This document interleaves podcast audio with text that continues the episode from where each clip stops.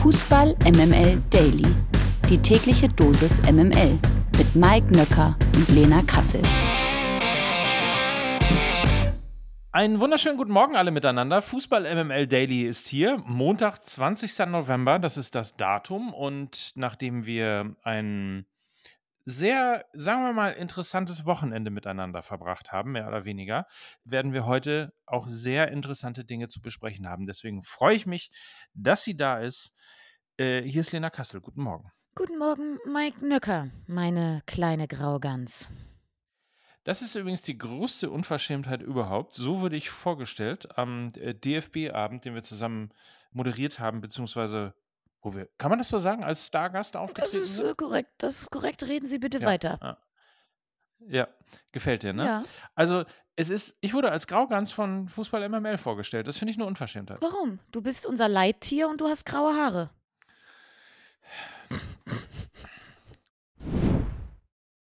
100% Lena. Guten Morgen, Mike, und Happy Monday. Präsentiert von Lena Kassel. Wir müssen natürlich dringend, montags ist ja 100% Lena-Tag und wir müssen ähm, zwar nicht die gesamte Bundesliga analysieren, weil ja Länderspielpause war, aber wir müssen über ein vermaledeites, wie man in meiner Generation sagen würde, Länderspiel Deutschland gegen Türkei mit dem Ergebnis 2 zu 3 sprechen. Wo fangen wir an? Wo erzürnt es dich am meisten? Was muss raus? Ich habe noch so ein paar Sachen, die ich dann nach und nach fragen kann. Was muss als erstes so raus? Ach du. Ja, das ist so ein bisschen ähm, und täglich grüßt das Murmeltier, ne? So ein bisschen das Äquivalent zu Borussia Dortmund aktuell. Äh, immer wenn man denkt, ah, jetzt, jetzt, ne, jetzt geht's los und jetzt, ähm, jetzt gewinnen sie und jetzt hat man sich so ein Narrativ gebaut und jetzt äh, ist man wieder erfolgreich und dann kommt so eine Niederlage zustande, wo man dann so denkt, ja, wie erkläre ich das denn jetzt? Am Freitag haben wir doch noch über ganz andere Sachen gesprochen. Ah, die Pärchenbildung, ah, Julian Nagelsmann und Sandro Wagner gemeinsam als Team, endlich wieder Aufbruchsstimmung. Ja, die Mannschaft, man merkt doch, die lebt doch, die hat eine ganz andere Emotionalität. Die hat jetzt ähm, irgendwie so Typen wie Schweini und Poldi mit Duxi und Lücke und jetzt haben wir doch wieder unser Sommermärchen 2.6. Ja, und dann verliert man 3 zu 2 gegen die Türkei mit teilweise unerklärlichen Phasen in einer Partie, die einen äh, doch schon a- ein wenig ratlos zurücklassen, aber wir versorgen natürlich alle da draußen jetzt mit ein bisschen Rat und Information, weil ganz so ratlos ist es ja dann nicht, weil wir haben das ja auch alles besprochen. Und dann fang doch mal an mit deinem Fragenkatalog. Wir alle wissen und erinnern uns ja, es gab eine sehr überraschende Aufstellung äh, mit Havertz als linkem Verteidiger. Fangen wir doch damit mal ganz kurz an, bevor wir gleich auf die Gewinner und Verlierer im Kader kommen. Was ist denn deine Meinung zu diesem Experiment Havertz? Also erstmal nervt es mich, weil eigentlich die Marschrichtung so sein sollte, glaube ich, dass, dass das Ausprobieren und das Experimentieren jetzt mal so langsam vorbei sein sollte. Also es ist nun mal eben diese ungünstige Situation, dass du vor deinem EM-Jahr nochmal den Trainer austauschen musstest. Und ähm, ja, das ist nicht äh, alles perfekt. Und äh, Julian Nagelsmann hat wenig Vorbereitung ähm, in irgendeiner Form, flexible Grundformationen zu trainieren und so weiter und so fort. Das ist jetzt aber eben nun mal so. Und ich hätte mir einfach gewünscht, dass wir die Achse und ähnliche Sachen sehen wie bei den äh, beiden Spielen aus der vergangenen Länderspielpause. Und das war nicht so. Ich habe das Gefühl, auf den entscheidenden Positionen, ob das jetzt im zentralen Mittelfeld war oder eben die Außenverteidigerposition, die ja nach wie vor einfach die große, große Achillesferse sind, dass da anstatt sich dann mal jemand darin, da einspielen kann auf einer Position, an den entsprechenden Stellschrauben wieder geschraubt wurde. Und das hat mich genervt, so als ich auf die Aufstellung geguckt habe. Es ist bezeichnend, dass Kai Havertz beste Aktion in diesem Spiel eine Offensivaktion war, nämlich das Tor. Das war die beste Aktion, fand ich. Ähm, dass Julian Nagelsmann ihn jetzt nach dieser Partie einer, eine Weltklasse-Leistung attestiert, macht er natürlich mit Kalkül, weil er weiß, dass das jetzt wieder sehr, sehr divers und, und, und viel besprochen wird, dass Kai Havertz jetzt links verteidigt hat. Ich glaube, er wollte ihn unbedingt in die erste Elf pressen und hat halt geguckt, wo noch vakante Stellen sind. Und ich fand ihn jetzt halt defensiv nicht so überzeugend. Also ich fand, man hat in sehr, sehr vielen Situationen gemerkt, dass er eben kein Verteidiger ist. Ähm, da nehme ich das Handspiel jetzt mal raus. Ähm, aber das war schon so ein bisschen symptomatisch, dass dann ausgerechnet Kai Havertz Hand am Ball war und dadurch der 3 zu 2 Treffer der Türkei entstanden ist. Ähm, ich fand das Debüt von ihm als Linksverteidiger durchwachsen, aber ganz sicherlich nicht Weltklasse. Interessant fand ich aber ähm, die Aussage, dass er noch einer der Besten war. Das würde ich vielleicht sogar auch mit unterstreichen. Aber kommen wir mal zu den Gewinnern und Verlierern im Kader. Wen hast du da besonders gesehen, der sich positiv, aber wer auch negativ hervorgetan hat? Ja, also kommt natürlich jetzt so ein bisschen drauf an, ob du generell den Kader meinst oder jetzt halt die Startaufstellung. Also ich fand es bezeichnend, dass Thomas Müller gar nicht eingewechselt wurde weil das ja schon auch ein Typ ist, der eine gewisse Emotionalität auf den Platz bringt. Und wenn man nach dem Spiel die Aussagen von Julian Nagelsmann hört, der sagt, wir waren ja nicht die schlechtere Mannschaft, wir hatten nur nicht die gleiche emotionale Höhe wie die Türkei. Und wir hatten eben nicht eine homogene emotionale Höhe innerhalb der Mannschaft, sondern auch das hat variiert. Bei manchen ist das auf dem Platz gewesen, bei vielen nicht. Und dann wundert es schon, dass dann Thomas Müller, wenn du ihn eben in den Kader nominierst, dass du ihn dann in so einem Spiel, wo es um Emotionalität geht, um Begeisterung geht, gar nicht bringst. Also das fand ich schon auffällig. Ich fand auffällig, dass Josua Kimmich gestartet ist, äh, neben Ilkay Gündogan. Ich fand äh, erneut, dass sie nicht zusammen harmoniert haben auf der Doppel-6. Es wundert mich, dass die ja eigentlich funktionierende Doppelsechs Pascal Groß und Ilkay Gündogan auseinandergerissen wurde. Kann ich nicht nachvollziehen. Äh, Gibt es für mich keine Argumente, wieso Josua Kimmich jetzt wieder startet und eben nicht Ilkay Gündogan und Pascal Groß sich einspielen können. Also ich glaube, das hat dann aber auch viel mit ich möchte meine Pferdchen, die ein bisschen was zu sagen haben, im Stall bei Laune halten.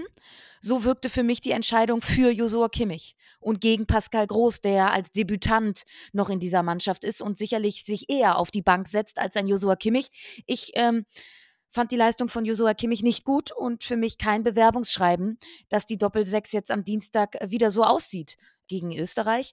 Das waren jetzt so ein bisschen die Verlierer für mich, also Thomas Müller gar nicht und Josua Kimmich hervorgetan hat sich für mich zumindest offensiv Florian Wirz. Also, ich glaube, Mike, wir haben da ja schon während der Partie das ein oder andere Mal drüber gesprochen. Das ist schon auffällig, wenn man das live im Stadion verfolgt, dass der anders spielt als alle anderen. Also, dass der ja. noch ein bisschen was mehr kann. Und das, mhm. das fand ich schon sehr, sehr beeindruckend. Auch Leroy Sané zumindest offensiv. Defensiv sind viele Tore auch über seine Seite passiert. Also da hat er für mich nicht gut harmoniert mit Benjamin Henrichs. Aber offensiv äh, fand ich Leroy Sané auch in einigen Bewegungsabläufen herausragend. Und ich glaube, bei all der Kritik, die jetzt wieder rundum diskutiert wird, glaube ich, kann man als positive Erkenntnisse bei diesem Spiel aber auch wieder mal sehen, dass das offensive Spiel mit Ball durch Figuren wie Leroy Sané, Florian Würz, Julian Brandt eine ganz, ganz andere Hausnummer ist als noch unter Zeiten von Hansi Flick. Also da ist schon eine ganz, ganz klare Weiterentwicklung unter Julian Nagelsmann zu sehen. Das Spiel mit Ball ist wesentlich zielstrebiger, mit mehr Tiefgang versehen, mit mehr kreativen und überraschenden Momenten versehen. Also auch bei dieser Niederlage konnte man das wieder sehen.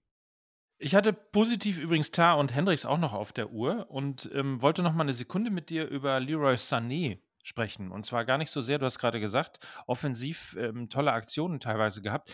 Ich habe manchmal gedacht, irgendwie so dieses, ich hatte dieses jetzt schießt doch endlich mal mehrfach auf der Zunge sozusagen äh, und hatte so das Gefühl, und vielleicht war das auch ein bisschen symptomatisch ähm, für die gesamte Situation in der Nationalmannschaft im Moment gerade, dass dann doch wieder ein Schlenker zu viel gemacht wurde. Also, dass man sich gar nicht so sehr getraut hat, den direkten Abschluss mal zu suchen, auch mal eben aus 20 Metern zu schießen oder eben auch mal mit dem falschen Fuß zu schießen, weil die Situation dann einfach weg ist, wenn du dir auf deinen starken Fuß legst. Und da weißt du ein paar Mal, ich weiß nicht, ich, war das Mut, war das Unsicherheit in der Mannschaft?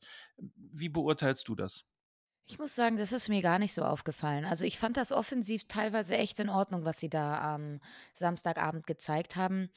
Mir, mir stößt die Defensivarbeit äh, einfach äh, sehr, sehr sauer auf, weil das war eben das, äh, das war der zentrale Punkt, den Julian Nagelsmann angehen wollte. Das hat er die ganze Zeit gesagt. Er hat gesagt, wir fangen uns immer noch zu einfach äh, die Gegentore. Ähm, und das fand ich eher bezeichnend, dass dann sein Vorhaben, was er über diese Länderspielpause gelegt hat, nämlich die Defensivarbeit zu verbessern, nicht gelungen ist. Und ich finde das sehr, sehr bedenklich, wenn man auch sieht, dass es in den letzten 20 Begegnungen nur 2 zu 0 Spiele gab bei der deutschen Nationalmannschaft und zwar gegen Peru und den Oman.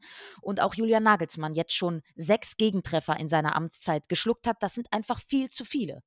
Und ähm, das ist schon sehr, sehr bedenklich, weil sie nach dieser 20-minütigen Drangphase zu Beginn der Partie einfach ihre Stabilität und Kontrolle verloren haben. Einfach, und das hat Lukas Vogelsang dann gesagt, eine schnelle Sättigung erfahren haben. Und Julian Brandt sagte auch nach der Partie, Defensivarbeit ist Kopfsache. Und das glaube ich auch. Und ich glaube, dann können wir auch wieder den Schlenker zur Emotionalität ähm, schlagen, dass sie gar nicht erst in die Zweikämpfe gekommen sind, dass sie sich viel zu früh, viel zu Frieden gegeben haben mit dieser 1 zu 0 Führung, anstatt weiterzumachen, anstatt ähm, die Emotionalität auch aus, der, aus einer Positivität hochzuhalten und zu sagen, ey, wir machen jetzt das Zweite, wir haben jetzt Bock in diesen Zweikampf zu gehen, den Ball zu erobern. Und das habe ich einfach nicht gesehen. Und, und wie willst du fehlende Emotionalität trainieren? Wie willst du das trainieren? Das kann kein Trainer dieser Welt schaffen, glaube ich. Und das ist dann unterm Strich nach diesem Spiel wieder bedenklich, weil du das Gefühl hast, das hat man auch eigentlich überstanden. Man hat doch jetzt eigentlich Sandro Wagner, das heiße Herz, der diese Mannschaft auch anzünden kann. Oder eben so Spieler wie Thomas Müller, die dann aber eben nicht spielen. Und das sind so für mich die Fragezeichen, die ich nach dieser Partie habe. Das fehlende Defensivkonzept, die fehlende Emotionalität und die schnelle Sättigung innerhalb dieser Mannschaft. Ich fand die Idee mit Havertz gar nicht so schlecht. Das Ding ist nur, dass du natürlich eigentlich in permanente Gegenpressing-Situationen kommen musst, wenn du es dir leisten willst, so offensiv zu spielen.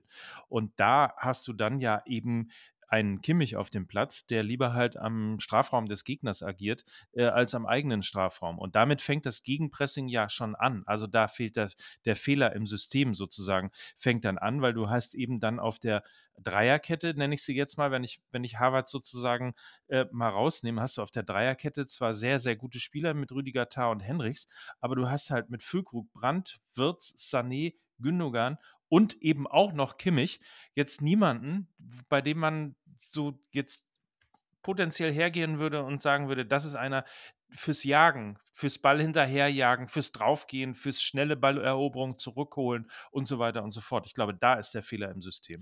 Total. Und es ist ja äh, irgendwie so ein bisschen symptomatisch für diese Mannschaft auch. In der Theorie schlummern da einige Potenziale, auch innerhalb des Kaders weil du hast ja dann solche Spieler wie Pascal Groß oder Grisha Prömel auch, der auch äh, so, ein, so ein Jägertyp sein kann, aber du bringst sie nicht auf den Platz so. Also du hast nicht noch, du hast noch nicht die richtige Mischung gefunden, um dann äh, das auch so zu spielen. Da gebe ich dir komplett recht.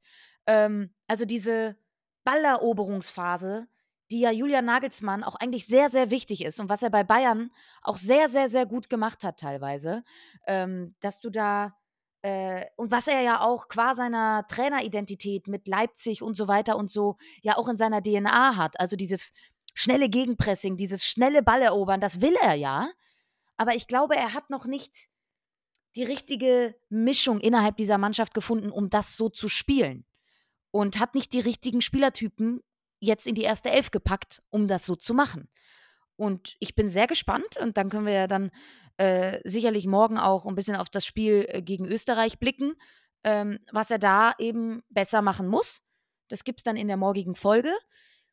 Vielleicht, also, wenn wir über dieses Spiel gegen die Türkei sprechen, war ja natürlich auch ähm, auf der weichen Ebene das ganz, die ganze Atmosphäre innerhalb des Stadions. Ich meine, als äh, Kai Havertz das 1 zu 0 erzielt hat, äh, tönte Auswärtssieg, Auswärtssieg von den Rängen. Ähm, wir waren ja im Stadion, Mike. Ähm, Pfiffe der türkischen Fans gegenüber den deutschen Nationalspielern. Muss man darüber reden? Ist das normal? Gehört das zum Fußball dazu? Oder hat das bei dir Störgefühle hervorgerufen? Ach so, in Teilen. Am Anfang fand ich es ehrlicherweise sehr störend. Ich glaube, es war eine ähm, Schlü ein Schlüsselmoment war, glaube ich, die Tatsache, dass ähm, im Stadion nicht gepfiffen wurde, als die türkische Nationalhymne gespielt wurde, was im Gegenzug auch damit ähm, sozusagen gutiert wurde, dass auch die deutsche Nationalhymne nicht ausgepfiffen wurde. Und ansonsten habe ich ehrlicherweise hm, vieles sehr viel angenehmer erlebt, als ich es erwartet habe, weil eben auch so eine Art ja, Familientag durch ähm, die türkischstämmigen Deutschen, die waren es ja meistens, ähm, viele Berliner, die einfach mit ihren Familien zum Spiel gegangen sind. Und äh, insofern fand ich es eher, ähm, ich will nicht sagen, wir haben uns wie im Langnese Kuchenblock gefühlt oder im äh, Langnese Familienblock, äh, aber es hatte teilweise eben so ein paar Sachen. Ähm, die Pfiffe gegen Gündogan ähm, sind natürlich völlig überflüssig. Ich habe jetzt in der Bild gelesen, dass es möglicherweise deshalb äh, gewesen ist, weil er sich zu wenig zum Regime in Anführungsstrichen, wobei Anführungsstriche, naja, sagen wir mal zum System Erdogan ähm, bekannt hat. Der Taxifahrer hat uns äh, erzählt, es könnte auch daran liegen, dass er im Moment gerade mit ähm, Galatasaray in Verbindung gebracht wird und ähm, die, die gepfiffen haben, eher Fenerbahce-Fans gewesen sind. Ich weiß es nicht. Ich fand es nicht so unangenehm, wie ähm, es in der Presse dargestellt worden ist. Ich fand es auch nicht so unangenehm, wie du es empfunden hast teilweise. Ich fand es ehrlicherweise irgendwie eine deutlich friedlichere Stimmung, als ich gedacht habe. Und vor allen Dingen ähm, müssen wir ja mal sagen, also es war schon mal weniger Stimmung beim Länderspiel der deutschen Nationalmannschaft. Absolut, absolut. Ich fand, ich fand, äh, ich finde das auch nicht schlimm, dass gepfiffen wurde. Ich fand aber nur, also ich fand es teilweise ein bisschen übertrieben einfach. Also weil auf deutscher Seite wurde es ja auch nicht gemacht, ne? Also die türkischen äh, Spieler wurden ja auch nicht ausgepfiffen. Und ich finde, man kann das schon noch mal auseinanderklamüsern auf Vereinsebene und auf Verbandsebene äh, weil jetzt auch viele sagen, ja, äh, habt ihr mal türkische, türkische Liga geguckt, da wird immer gepfiffen und so. Ja, auf Vereinsebene kann das auch alles sein. Ich finde das auf Verbandsebene aber einfach ein Unding, muss ich sagen. Gerade weil es ja auch ein Freundschaftsspiel war und ähm, äh, es ja auch hätte anders laufen können. Also man hätte ja auch nicht pfeifen müssen. Und es wäre trotzdem, also es geht ja nicht darum, dass sehr, sehr viele türkische Fans im Stadion waren und die die Mannschaft angefeuert haben mit Türkei, Türkei rufen und so. Das war ja toll. Das hat ja endlich mal Stimmung in die Bude gebracht.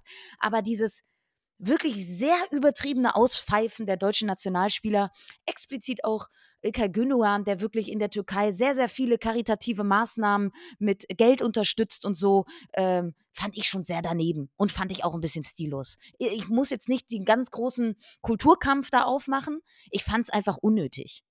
Schöne Szenen gab es allerdings auch. Wir haben ja ähm, vor uns äh, ein paar Fans auch direkt sehen können, die dann fünfmal gejubelt haben. Das fand ich auch toll. Bei fünf Toren fünfmal gejubelt haben.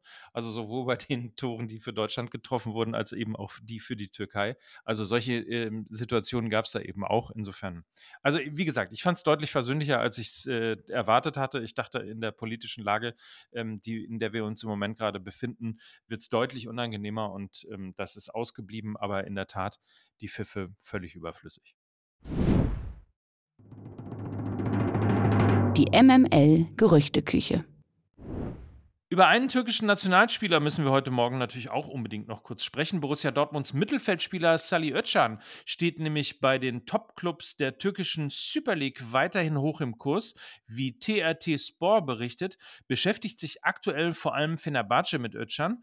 Ferner soll demnach schon ein Angebot für den Januar planen, um den türkischen Nationalspieler möglicherweise nach Istanbul zu locken. Auch Galatasaray hat Özcan angeblich weiter auf dem Zettel. Zuletzt spielte Özcan beim BVB ja sogar eine wirklich wichtige, eine tragende Rolle. Ein Abgang sollte aus Dortmunder Sicht deswegen wohl eher kein Thema sein, oder? Ja, aber man darf ja nicht vergessen, ne? Es ist natürlich jetzt auch die Europameisterschaft im nächsten Jahr, ne? Äh, das ist ja auch irgendwie immer äh, die Überschrift jetzt, wenn es um Wechsel geht. Und Salih Özcan will natürlich mit der Türkei ähm, ein sehr, sehr gutes Turnier spielen und möchte im allerbesten Fall auch in der Startelf stehen. Kam ja jetzt äh, gegen Deutschland zur Halbzeit ähm, erst rein und ähm, das ist natürlich eine Chance für ihn, wenn er dann in der türkischen Liga spielt, dass er da noch mehr in den Fokus auch der türkischen Medien kommt und auch eventuell des Trainers. Ähm, ja, und von daher darf man das nie vergessen, dass das auch immer dann bei so einem Wechsel äh, mitschwingt, glaube ich. Aber ganz klar, er hat beim BVB auch weil die Leistungen von Felix Metscher und Emre Can und Marcel Sabitzer so volatil sind,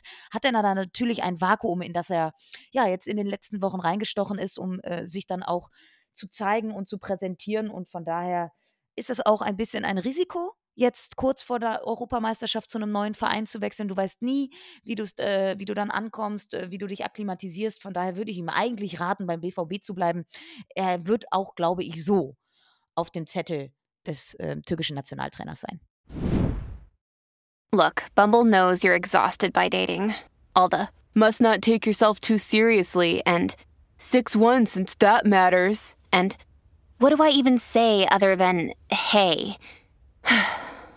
well, that's why they're introducing an all new Bumble with exciting features to make compatibility easier, starting the chat better, and dating safer.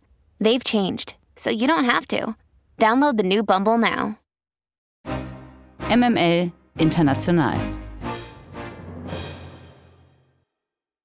Lange musste die niederländische Nationalmannschaft ums EM-Ticket zittern, aber seit dem Wochenende ist klar, dass die Oranje im kommenden Sommer beim Turnier dabei sein wird. Nach dem 1-0-Sieg gegen Irland ist ihnen die Teilnahme nicht mehr zu nehmen. Auch Rumänien und die Schweiz sicherten sich am Samstag das Ticket für die EM.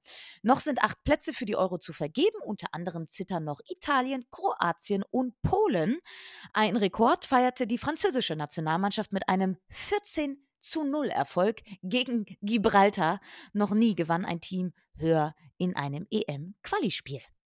Und ich bin ehrlicherweise ganz froh, dass äh, Oranje das Ticket zur EM gezogen hat, denn ohne Holland fahren wir zur EM, macht ja gar keinen Sinn, wenn wir ja gar nicht irgendwo hinfahren müssen, weil es ja hier stattfindet. Und texte das mal um. Das wird das klingt auch nicht. Also insofern, ich bin froh, dass Sie dabei sind. So, das waren die Gedanken zum Montag von unserer Graugans. Die wichtigen Gedanken, die wirklich wichtigen Gedanken zum Montag. So ist es. ähm, es gibt eine neue Folge. Weitere Gedanken folgen übrigens morgen, genau. Ja, Neue Folge Fußball MML, die kommt nämlich morgen, freuen wir uns drauf. Lukas war auch im Stadion mit uns, also da dürft ihr euch auch nochmal auf einen ausführlichen Bericht über die deutsche Nationalmannschaft freuen. Und wir verbleiben jetzt mit den besten Wünschen für einen tollen Wochenstart, hören uns morgen wieder, blicken dann natürlich auf äh, das zweite Länderspiel der deutschen Nationalmannschaft gegen Österreich. Und äh, ja, kommt gut durch diesen Tag. Bis morgen. Das waren für euch heute Lena Kassel. Und Mike Nöcker, ich wollte gerade Graugans äh, sagen. Und Mike Nöcker für Fußball MML. Tschüss. Tschüss. Dieser Podcast wird produziert von Podstars bei OMR.